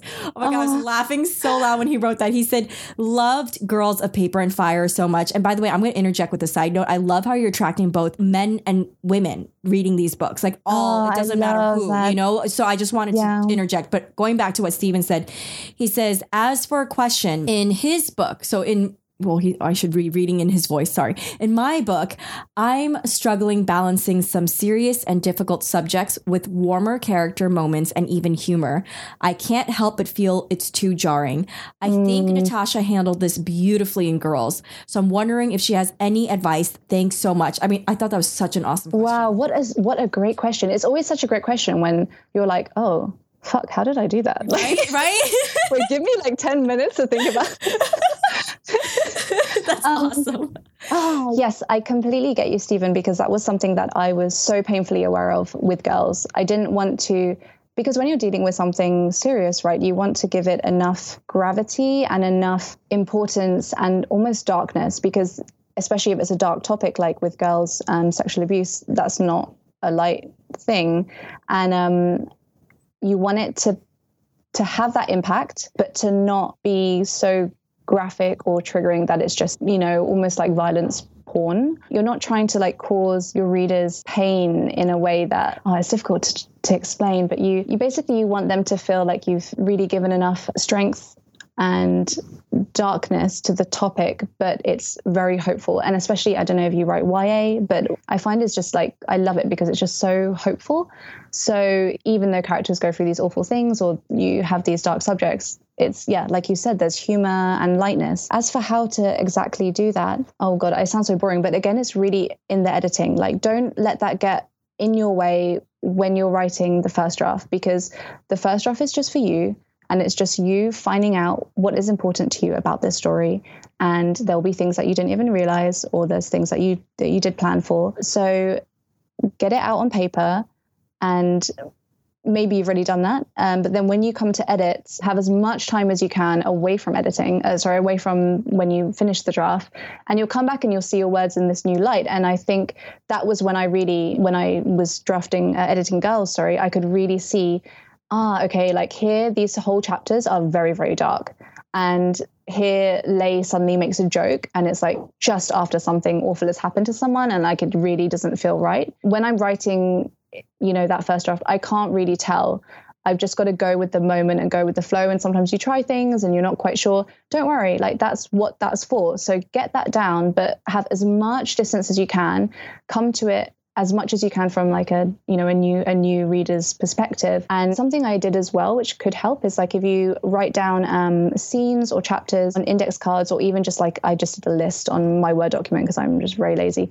And next to it you can say like was this kind of give it like a um, out of 100% how much was positive and how much was negative? Or you know I, I kind of do that for the pace. So as well like how much was action how much was interior thought. And i find that really helps me balance sometimes because i'm like wow it's been three pages of like just interior thought or it's been three pages of just really dark depressing crap and that's getting a bit too much i think. So especially if i look at the rest of the pages and there's just like a tiny bit of lightness and then it gets very dark again. So sometimes that can help me too but i really think it's something that you're going to have to build a sensitivity over through the editing. And you can also ask i don't know if you've had sensitivity readers but we did for girls and that was very helpful as well, you know, just to get another perspective on it. When did they feel like it was getting too much? I will say as well that you're never going to, you know, be able to sort of please everyone. Everyone reacts to difficult topics in different ways. So all you can do is the best that you feel you can do. I mean, there will still be people that it's just not right for. I've had plenty of people like that with girls who are like, oh, no, it's way too much. It's way too dark. Or even like, oh, it's too light, you know? So it's a very personal balance, but you have to feel right about it. And so take your time, edit, edit specifically with that in mind as well. Like, not just like that big general edit where you go over and sort of change everything. Really go over it and examine the scenes and examine the balance and follow it throughout. So in that way, you can follow, like we do with the arc of a character, you can follow the arc of the darkness and the lightness and the trauma. And um, yeah, I hope that was helpful. That was really helpful. Um, I'm going to weave this together with uh, another question that Story Long asked, and she's awesome. She's our new email manager here at 88 Cups of Tea. As a side fact, she's lovely. She asked, mm-hmm. so Stephen's question was more so like outwardly external, like how readers would take it in, but stories is very much about internalizing the writing process when you're writing dark things. So she wrote, she'd be curious as to whether writing a book with such heavy themes and rough scenes required more self care than usual during the mm. writing process. Going into the dark world she created so well, I imagine wasn't easy. So I love that. I felt like that was just like the perfect way to Yeah. kinda balance those questions. Yeah, that's beautiful. And I feel like we we touched on that a little bit earlier. Yes. I don't know. I'm so bad with self care. Oh my god. Like I'm, you know, I'm like those people that you're just like, oh, someone cuts their toe, and you're like, oh my god, are you okay? And then I just completely forget that my neck is broken or something. Like I just, I don't know. Like I'm so bad with like just stopping and being like, nah, just look after yourself. And so Well, is that is that when yoga comes in? Yes, yoga Okay. is my thing for like mental health, you know, like it's Gotcha. it's I mean I obviously use it as well for my pains and things like that with my condition, but really like it has helped my mental landscape so much and like to be more positive about Yes. myself, about the world. So yeah, so I would for example stop and do a little bit of yoga if I just needed to breathe. But I think as well like writing is self-care and writing Yes. about dark topics it wasn't as hard as I would have expected. Let's say that someone had told me, like, oh, you're going to write this book and it's going to be about this. Um, how do you think you would feel? I might say, I might have thought that I would feel it would have been a harder process. But actually, like, I firstly, I try and draft fairly quickly. Like, I did Girls in about four months, just because otherwise, uh, like, you lose that momentum and it gets very difficult to keep going. And a novel is such a big thing. So it's quite good to try and crank it out. Anyway, that's my process. But because I was sort of going through it and pushing, I didn't have like a lot of time to re- self-reflect. I would just get up and I would write. And but I think it was the writing that really was yeah, looking after me. So like I was saying, I haven't I'm not that vocal about these topics, or at least I am really vocal about, let's say, rape culture, but not so much about my own personal experiences. And mm. being able to write about characters who had who were going through similar things, you know, I was coming out with new thoughts, new new new sort of ways to see and talk about what I had been feeling, but I hadn't been able to like place a place a, a language on it or words on it. And then also like hopefully your book has characters going through tough stuff, but they are strong and they're going to get through it and they're going to take that thing and like smash it back in that person's face and they're going to learn and grow. And I think it sounds so cheesy, but like seeing Lei and the other girls and how they reacted and their strength to it gave me strength. So writing it, you know, I, I really felt that empowerment and it's something like I was telling you earlier, Yin, like it's really helped me beyond the book. Like just to to to feel more empowered about myself and about those things that I've I've been through. And you know, with girls, I've turned that sort of upsetness and hurt into anger. I actually think, yeah, I'm not usually a very angry person, but I think it's good sometimes to have, you know, to if things are unjust, you should feel angry about it, and it motivates you know to to do something. And I think, yeah, it the writing was the self care in the end. That's so good. Thank you for that. I know you're like, wait, is that a good enough answer? And I'm like, here, like nodding my head, like, yes, girl, keep going. It's so damn good. Because it's not an easy question to answer, you know, especially and given I like, wish I wish I could be more specific. Like I wish I was more of a plotter and I could tell you like, oh, you should try this and do this and like this works. But sometimes I don't even know how the hell I'm doing. right, these right? You just do, you just, kind of you just it- do it. You just wing it. And that's the thing. I mean, even with that, you were able to explain it so well. And here I am, like, asking you to revisit your spontaneity and be like, give me a formula, you know? So like thank five you. years ago. Yeah. exactly. So long ago. So thank you for that. There were a ton more questions, but I'm going to wrap it up with one more. Jade May Hemming, she asked in our Facebook group, she was super excited. Well, first of all, you had tons of people in our Facebook group saying how excited they are for this. Oh. And so Jade. Well, you can send me their messages, and anyone I didn't get so to answer, I will happily like write back a Oh my an answer. Oh, you're so sweet. Oh my goodness. um, so uh, Jade wrote, her question is, what was your query process like? So maybe that might be a little bit more formulaic that you. But you know, like no, this is even this is like enough. We're going to be like settle down, yeah. And I hope that, that pee has gone away because we'll get a bottle or something because this is a long question. So querying, I've had two agents, and so with girls, I actually had to change agent. So I had two books published in the UK a long time ago. I was I was like 22 or something. I didn't have the, the best relationship with my agent. Don't really like bad mouthing people, so I don't want to go into it too much. Yeah, but yeah. it just you know we didn't work out, and the communication wasn't good, and um, we had very different working styles. And so that sometimes happens. Sometimes you get an agent and it you think that's it that's that's you know i'm done it's the same like when you get a publisher like okay i'm set now and then no like you discover you know especially through the publishing process you discover like how much that agent is either helping you or not you know sometimes even holding you back and so it took me a long time to realize that this was not the agent for me i wrote girls she took a long time to read it and then she was like i don't like it oh and my god i know and you know the thing is like i I never expect anyone to like my books. So every time someone does, it's such a surprise. And so I didn't expect her to be like, oh, wow, you know, it's incredible. But just the way she was like, I don't like it and I don't want to work on it, you know, Jeez. or just like really blocked it off. I was like, oh shit. And I, I knew that this was something that was so important. It was an important story for me. And it was a story I felt that, you know, young people needed to have access to if they wanted to. And so we broke up, me and my agent, and I had to go out and query again. And so there I was querying for a second time, and this time it's even worse because once you're when you're a debut, um, publishers can really take a risk on you because you know you don't have a sort of um, you don't have sales figures already or anything like that, so they don't know how well your book's going to do. And if they really love it and they just you know you get lucky and they have a feeling, you could have a really great deal. But here I was trying to get an agent, and I had to sort of explain. You'll see in my query letter, like, oh, I've actually had an agent before, and I was published before, and that those agents can then all go onto like BookScan or something and check how many sales I got. And, you know, so I was so terrified. But I, the query letters you'll see is very simple, very formulaic. You don't need it to be anything fancy. Like, literally, I think an agent will know within the first few lines, like, is this something I'm interested in? Mm. Just like when someone tells you, like, with a book, like, oh, it's about this. And you're like, wow, that's cool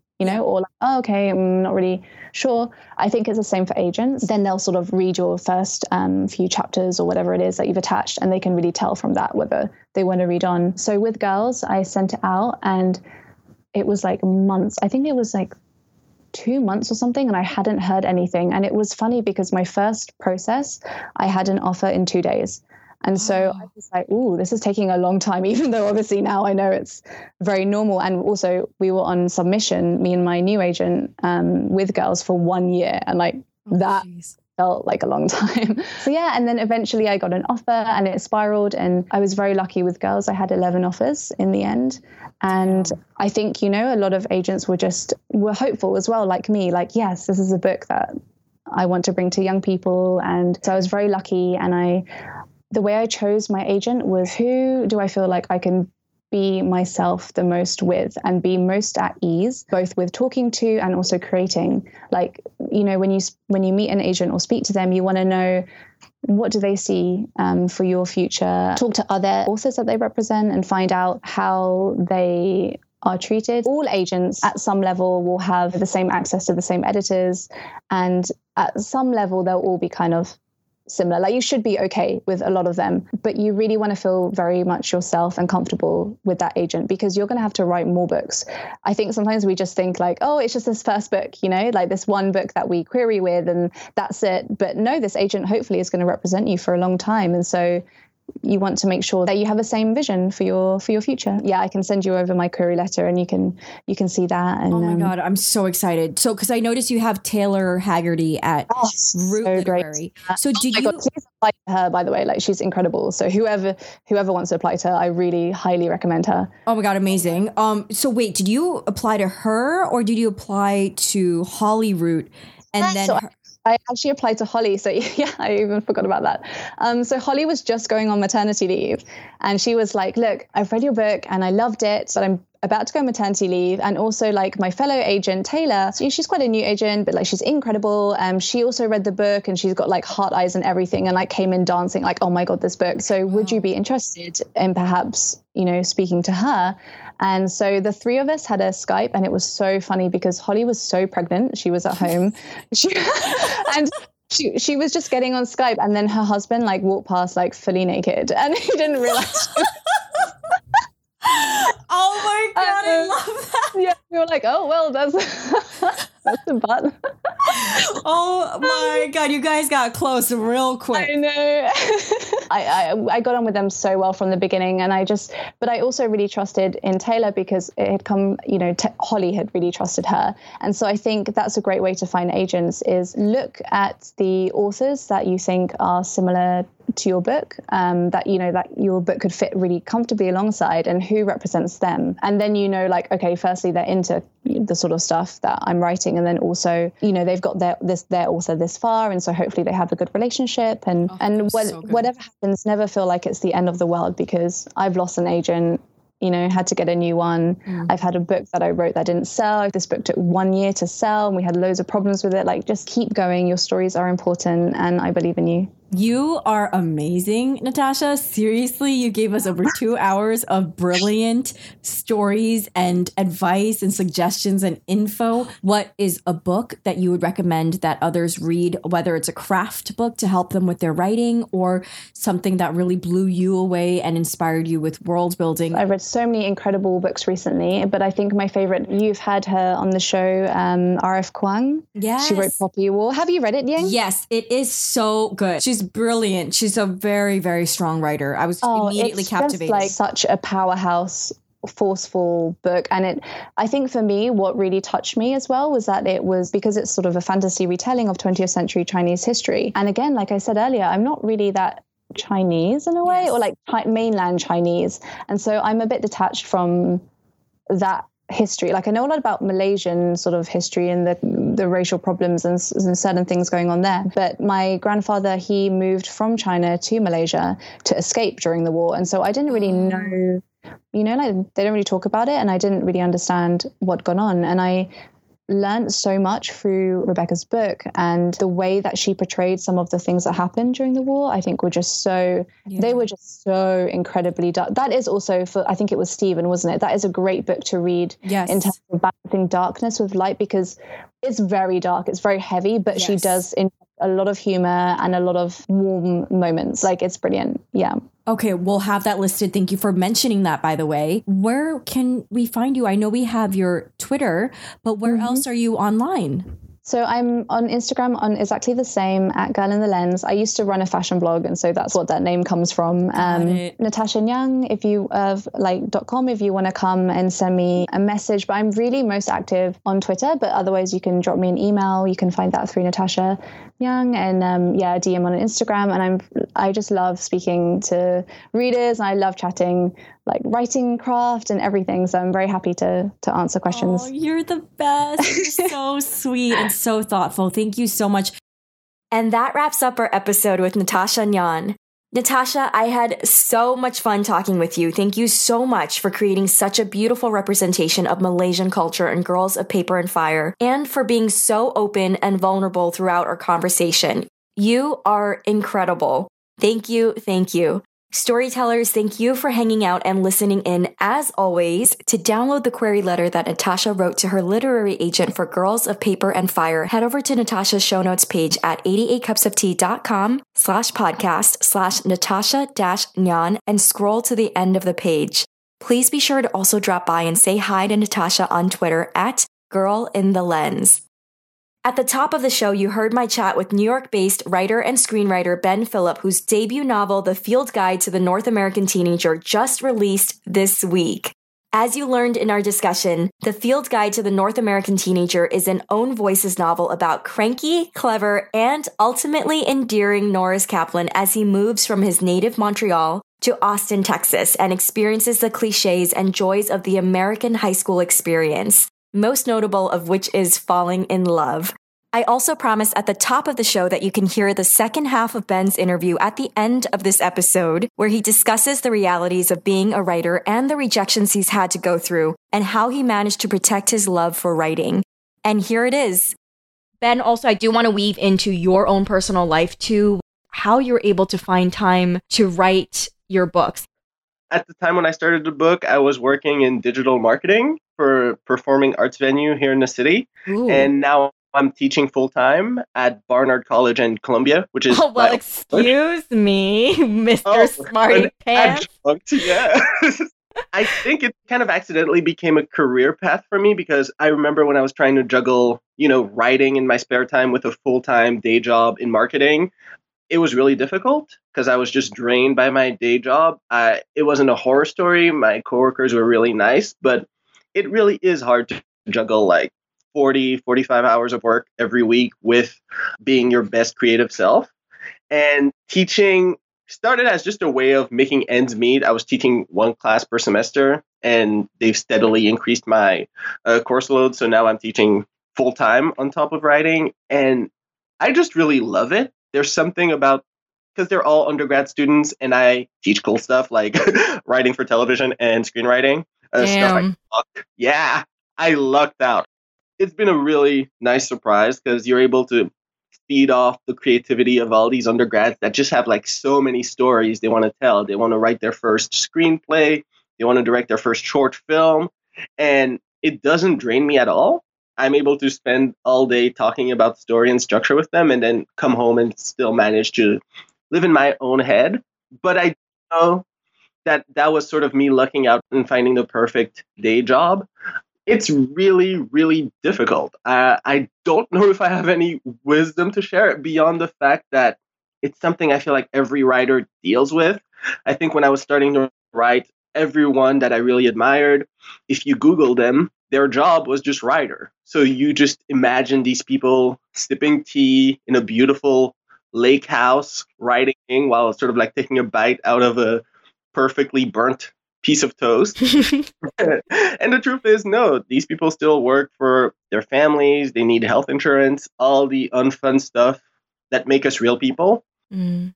That's stuff that they all deal with. And I really admire writers who are very open about talking about that. Not that they're sort of giving screenshots of their checking accounts, but they're just ready to acknowledge that I love writing. It's not the thing I do to fully support my life. And it takes effort it takes a bit of dedication to be able to sort of put time aside to do it. And i would always encourage people to and this is where it sounds very cheesy but to be kind to themselves. Mm. and no you weren't able to write your book in one month in november because somebody decided that like hey we're all going to write a full novel during the month of november. That's okay if you're able to set some time aside and just prioritize your ideas and arrange them, it's okay if it takes you a year or two years to get your idea on paper. And one of the pieces of advice I give to all my students is to look out after their own emotional well being, because the truth of the matter is that there is a lot of rejection before you find the agent that's going to say yes, before you find the editor or the publisher that's going to say yes. You're going to hear a lot of no's. And I I love the fantasy of being able to say that like, oh, I just brushed that off. Like every no fuels me to move forward.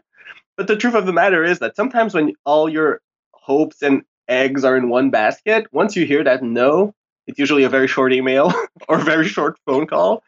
It's okay to be a little devastated. It's okay for that to be a wound.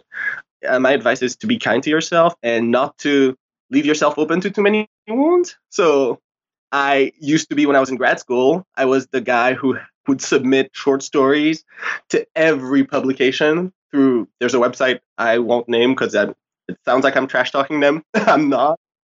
It's a great service that allows you to submit to like every literary magazine out there. But I would always, whenever they had contests, whenever they had like open submission piles, I would always send my stuff out. And what would happen would be that two, three months later, it would be like a column of like rejections. Like all your short stories, all your pitches would have the word rejected next to it. And it would affect me. It would sort of like, oh, kill my drive to move forward. So mm. at some point, I decided that I'm just going to submit three projects per year, something that's really polished, something that I'm really proud of. And I'm going to allow myself to be hopeful about putting that stuff out there. Uh, whereas when I submitted, say, 37, which I did once. Um, wow. um, yeah, seeing a column of like 32 no's really it gets to you.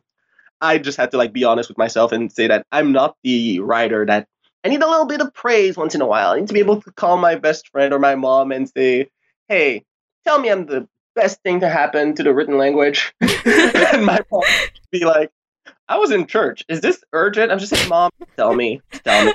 I'm like, the best thing. I was like, okay, that was a random lie. You don't really understand where it's coming from, but uh, I needed that little bit of validation. I had the biggest smile on my face because I was like, wow, he could not have ended this even more perfectly. that was truly so helpful. We appreciate transparency here. Thank you. Before we wrap it up, please let the listeners know where they can find you, where they could keep up to date with your happenings about your book that just released, and also about your future things.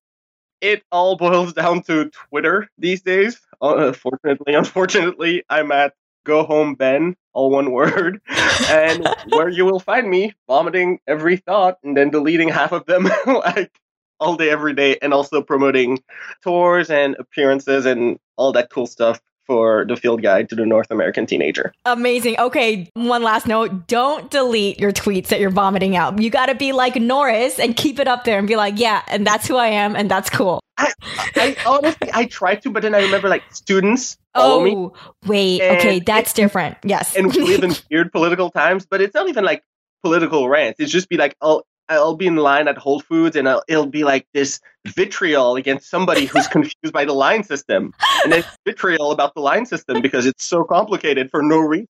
Oops. And so then I was just like, yeah, I need to delete the, the last seven. There's Damn, no- that's like the perfect reason to follow you. I would totally follow you for that. So that is awesome. Ben, thank you so much. I loved having you on, and I'm so excited for listeners to learn more about you and to hear from you. Thanks, Yin. Hey, storytellers, how good was that? I am so impressed that Ben was able to make time to write his fiction stories on top of teaching screenwriting at Barnard, all while dishing out relatable and helpful real talk along the way. His debut novel is available everywhere books are sold. You can learn more about the field guide to the North American teenager over at epicreads.com. And to learn more about Ben, head over to benphilippe.com. Have a super productive week, and I'll catch you not next Thursday, but the one after that. Hey guys, it's me again. Thanks so much for listening in on 88 Cups of Tea. Go create something magical today, and I'll catch you in the next episode. Bye.